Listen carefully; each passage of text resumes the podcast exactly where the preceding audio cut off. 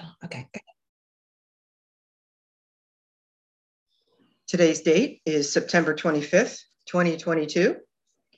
We are reading from the Big Book of AA, page 102, starting with the paragraph at the end of the page. Many of us keep liquor through to the end of the chapter. Lori will be our reader, followed by a 20 minute share by Amy G. Hey family, Lori, compulsive overeater. Many of us keep liquor in our homes. We often need it to carry green recruits through a severe hangover. Some of us still serve it to our friends, provided they are not alcoholic. Some of us think we should not serve liquor to anyone. We never argue this question. We feel that each family, in the light of their own circumstances, ought to decide for themselves. We are careful never to show intolerance or hatred of drinking as an institution. Experience shows that such an attitude is not helpful to anyone. Every new alcoholic looks for this spirit among us and is immensely relieved when he finds that we are not witch burners.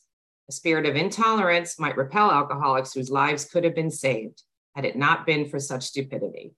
We would not even do the cause of temperate drinking any good, for not one drinker in a thousand likes to be told anything about alcohol by one who hates it. Someday, we hope that Alcoholics Anonymous will help the public to a better realization of the gravity of the alcoholic problem. But we shall be of little use our attitude is one of bitterness or hostility.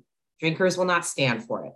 After all, our problems were of our own making. Bottles were only a symbol. Besides, we have stopped fighting anybody or anything. We have to. Thank you very much. And our uh, speaker today will be Amy G.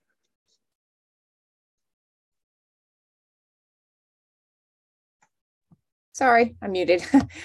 Hi, everyone. My name is Amy G. I'm a recovered compulsive eater from Maryland. So awesome to be here. What an honor and a privilege to be able to share and you know talk a little bit about the big book. And Kim, thank you so much for asking me three times the charm. Like you said, you've been very patient with life on life's turn with my schedule. So I'm so grateful to be able to be here. Whenever I share, keeps me green and grateful. You know what I mean? So I'm so happy to be here. So, just real quick, I wanted to take a few minutes to qualify just to let you all know that I totally belong here. Um, I came into OA in March of 1983 and I became recovered in December of 87.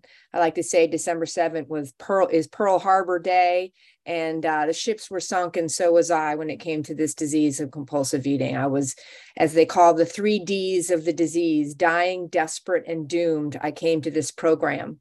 The other three Ds of active addiction, by the way, dot is denial, delusion, and defiance. And I had that in spades.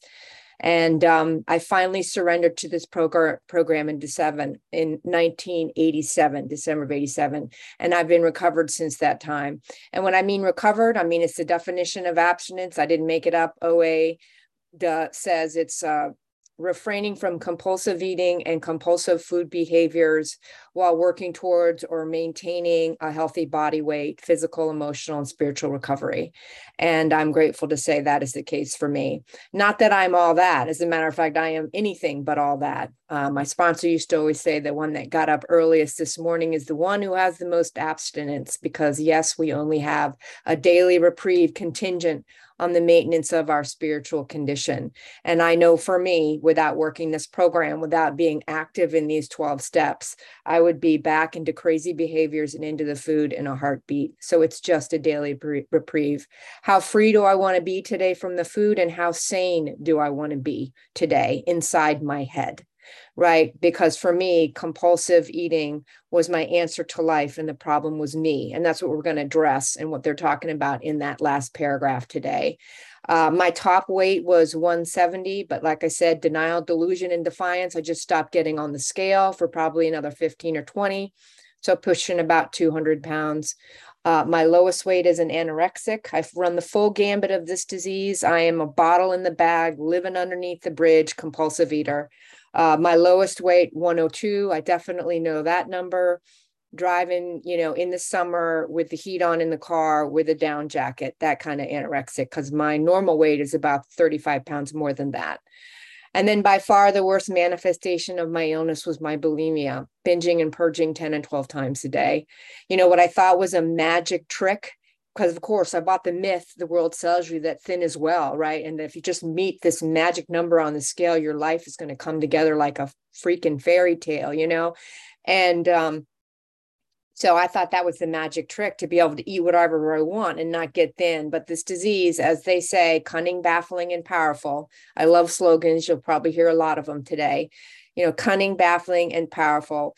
This um, this this bulimia it became a way to just keep binging and purging right? So before i was bulimic i could eat till i couldn't get like another bite in here right? And then i'd pass out on the couch in front of the tv but with the bulimia it allowed me to purge and then keep eating.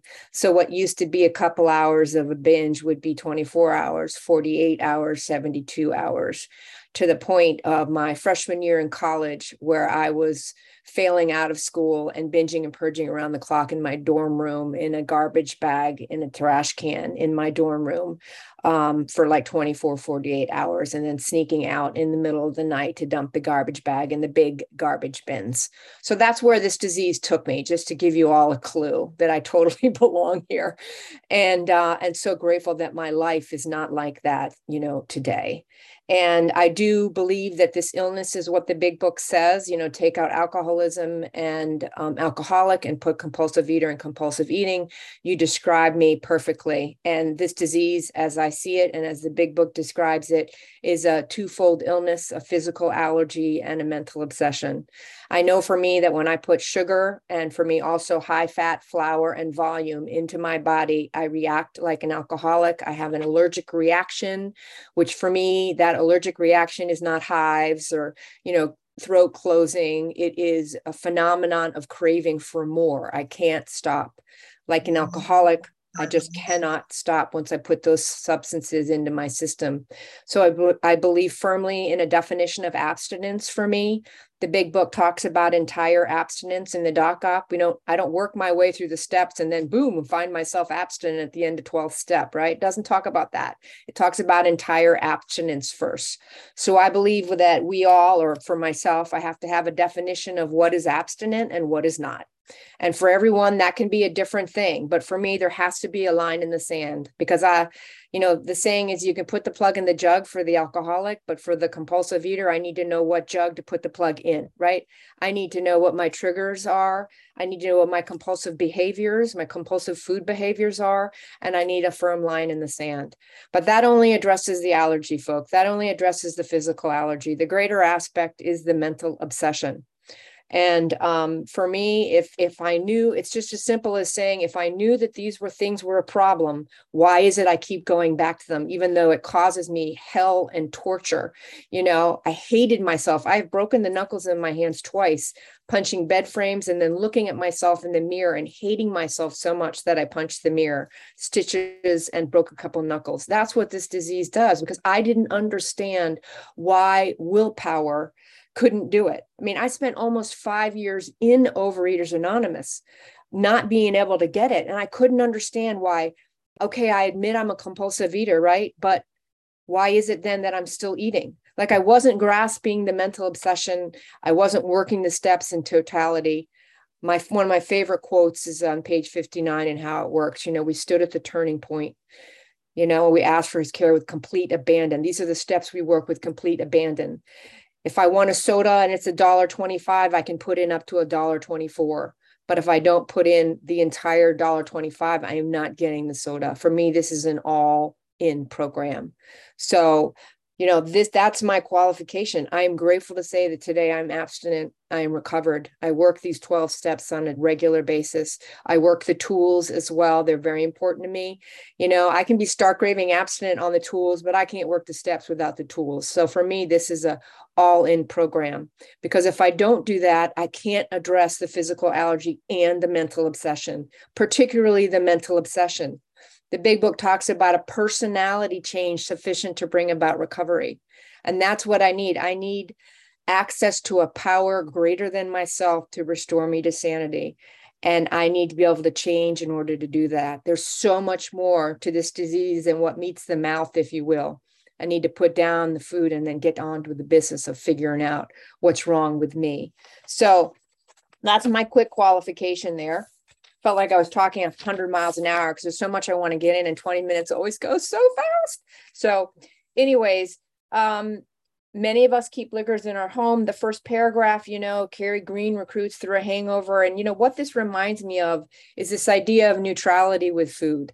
And once recovered and having that neutrality, having worked through the steps, you know for me it's a matter of personal preference as far as you know i have i had kids you know i'm empty nester now but i have a husband who's not an addict so it it sort of is up to me as far as what bothers me and what doesn't but i will say if there isn't neutrality yet, and I'm working with a newcomer, for example, and I'm a sponsor, and there's an issue, I'm not going to like throw them into the flames of just saying, oh, it's fine, don't worry about it. You can have all sorts of stuff around the house. You know, we address those issues on an individual basis. And sometimes it's as simple as saying simple things like, you know, I, I can say that what a sponsor said to me, if something's bothering you, you know, you can put a paper towel over it. So you don't have to look at it all the time. I'm like, whoa, newsflash, you know, I work with the person to figure out, and we use the tools a lot in early recovery as far as defining what is neutrality for them. And now it doesn't bother me at all. But what is going, what am I going to do to help the newcomer while they're working towards getting that neutrality with food? Having that spiritual experience that allows to get to the point where food does not call them anymore. Because that is the goal is to get to the point where we have that neutrality with food. We all just you all just read the promises about that you know that we have ceased fighting. Food has become a non-issue for us. And so that is something that i would work on. That's kind of what that paragraph reminded me of. You know also the fact that we can go anywhere in fit spiritual condition. Um, I still, after many decades in this program, recovered. I'm still very humble about situations where I don't know if I'm going to be neutral emotionally, right? Where I'm going to go into a situation with family members, extended family, where I have no hesitation picking up the phone, going, I'm feeling really anxious about this situation. And I need I need you to help me get emotionally neutral because I'm not feeling that right now you know or maybe it's about something about a 10th step. When i'm not feeling emotionally neutral it's like i'm going to work through on a 10th step. So to me this applies to newcomer all the way through to recovered as far as this neutrality with food or emotionally emotional neutrality. Um, and then this idea of we are careful never to show intolerance or hatred of drinking as an institution, experience shows that such an attitude is not helpful to anyone. Every alcoholic looks for the spirit uh, among us immensely and is relieved to find we are not witch burners.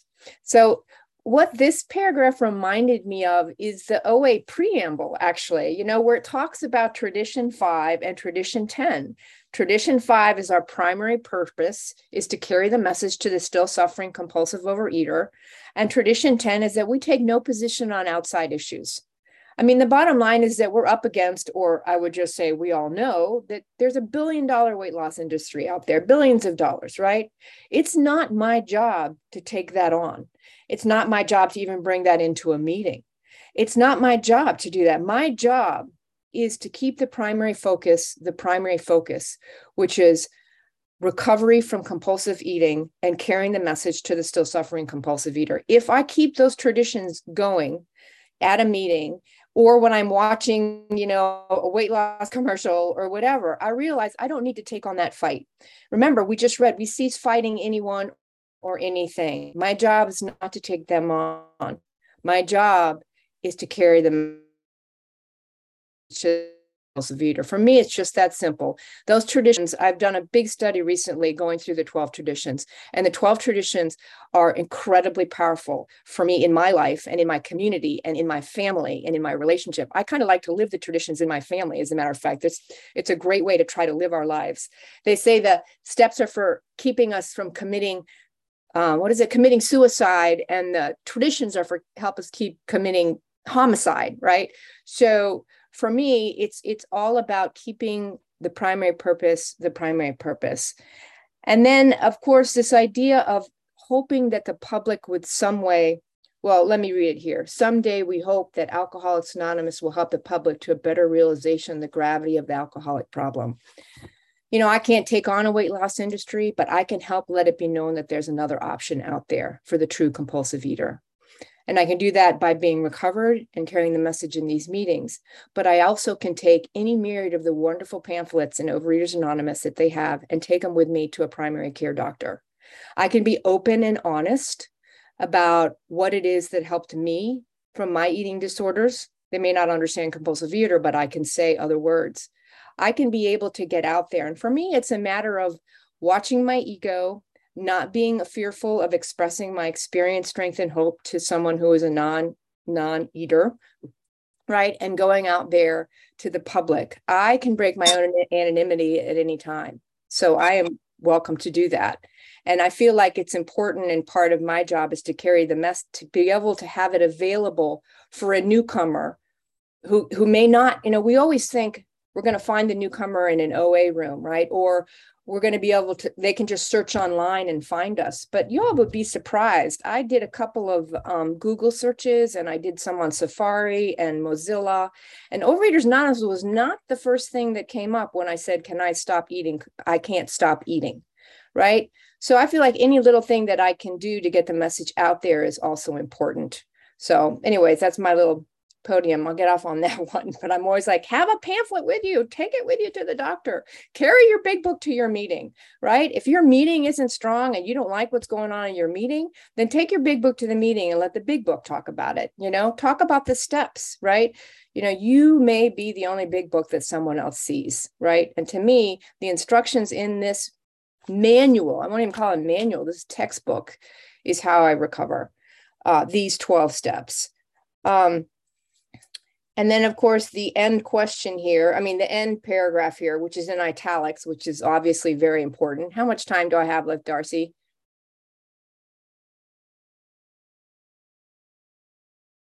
Five minutes. Okay. So after all, our problems were of our own making. Bottles were only a simple a symbol. Besides, we have stopped fighting anybody or anything we have to. Um, it's funny. I was laughing the other day because I was listening to a podcast and he was saying, you know, what if step one, you know, God forbid, nobody beat me up when I say this, but what if step one was to say, you know, admitted that I was powerless over my life and that my food became unmanageable? You know, of course, none of us would really come, right? Because food brought us here, uh, brought me here. I can tell you that. But the realization was is that my eating as I said earlier, was only my answer to life. The problem was me, right? The problem was what was going on inside of my head. To me, Bill describes it perfectly on page 17 in his stories. Like, out of drink and speculation, I was to forge a weapon that would turn around like turn around like a boomerang and shred me to ribbons. And that's exactly the way I feel like I dealt with my life. I created a way like i don't know about you all but I, I, like looked around when i was younger and i thought how did everyone else get the instruction manual to life? And and i didn't. Like why is it that everyone looks so comfortable in their skin living in their skin? And i i didn't right? I didn't understand what was going on inside of me and i was selfish self-centered immature and i created a way to cope with life. I had all sorts of weird weird ideas that i just sort of made up as i went along and they turned around and killed me just about killed me because when life didn't go the way that I wanted and the way I thought my instruction manual was supposed to go, then I needed a way to cope. The big book describes it. Why do we eat? Why do we drink? Because we're restless, irritable, and discontent. And I'm only feeling better when I get that sense of ease and comfort. Well, of course, the way I was living my life was crazy. Like I had sorts of all sorts of old ideas, you know, like life is supposed to be fair, thin as well control the world to feel safe right? Manipulate, be passive aggressive. It doesn't matter as long as you get it done. Willpower, that's it. All it takes is a little willpower. Pull yourself up by your bootstraps. You can do anything you put your mind to. That was my family motto. All those old uh, ideas. And what happened when I finally surrendered to this program and stopped fighting? And oh, by the way, it is a we program, but only me, myself, and I can choose to surrender to this program. That's a choice only I can make. And when I make that choice to surrender, that means I'm going to surrender, stop fighting, and work this program, and I'm going to take action. And when I finally did that in 87, almost five years later, I was willing to take action. And through the process of working those 12 steps, I started to understand what was going on inside me, the ism of the alcoholism and the compulsive eater, and that I needed to get to work on that personality change sufficient to bring about recovery because me, myself, and I could not fix me. My best thinking kept getting me standing in front of a refrigerator, five bites into a binge, going, How the hell did I get here? With all my knowledge, with all my willpower. Is that five? Two minutes. Okay, two minutes. So I kept thinking, so I finally surrendered. And through the inventory work, so uh, there's another great saying that I love is that steps one through three, we get to know God. Steps four through seven, we get to know ourselves. Eight and nine, others. And then 10, 11, and 12 continue to get to go, continue to get to know God, ourself, and others. And through the process of working that inventory step, I started to understand literally what made me tick. What was the springboard for that mental obsession? Because that's what starts it starts it all. You know, the mental obsession drove me to the food, and the physical allergy kept me there in a vis- vicious, vicious, and horrific cycle. So, what was underneath that mental obsession? What triggered the mental obsession that said, "Oh, it's okay that I start on Monday"? right? It's okay. This is carob covered peanuts instead of chocolate covered peanuts. I mean, really, the insanity of it all. I could go on and on, and I know you all would understand, right? I see nodding heads. So I am so grateful that the inventory not only helped me to get to know myself, but it also helped me to understand that I needed a power greater than myself, whom I choose to call God today. My first sponsor said, I don't care if you think it's Jesus, Buddha, or the universal vibes of a tree, as long as it isn't you and it's greater than you and i got i got that and now through the process of working the steps my higher power has also evolved. So not only do i understand me now and i'm equipped to understand me and continue to grow by knowing me i am also have access to a power greater than myself. And that's what i've been looking for all along y'all is that instruction manual and now i have it. Never in my wildest dreams did I think I would ever have a time where food did not call to me, whether I was eating it or not. And now I'm not only free of that, I now have the power to live, um, you know, live life in a different way. And I'm just going to wrap up with a favorite quote from one of the stories in the in the big book that I love. It's in the third edition. It's called Me an Alcoholic. And it says, Here I found an ingredient that had been lacking in any other effort I had made to save myself. Here was power. Here was power to live to the end of the day, any given day, power to have courage to face the next day, power to have friends, power to help people, power to be sane, power to stay sober. Moreover, I am deeply convinced that so long as I continue to strive in my bumbling way toward the principles I first encountered in the earlier chapters of this book, this remarkable power will continue to flow through me. What is this power? With my AA friends, all I can say is that it's a power greater than myself. And with that, I'll pass. Thank you so much.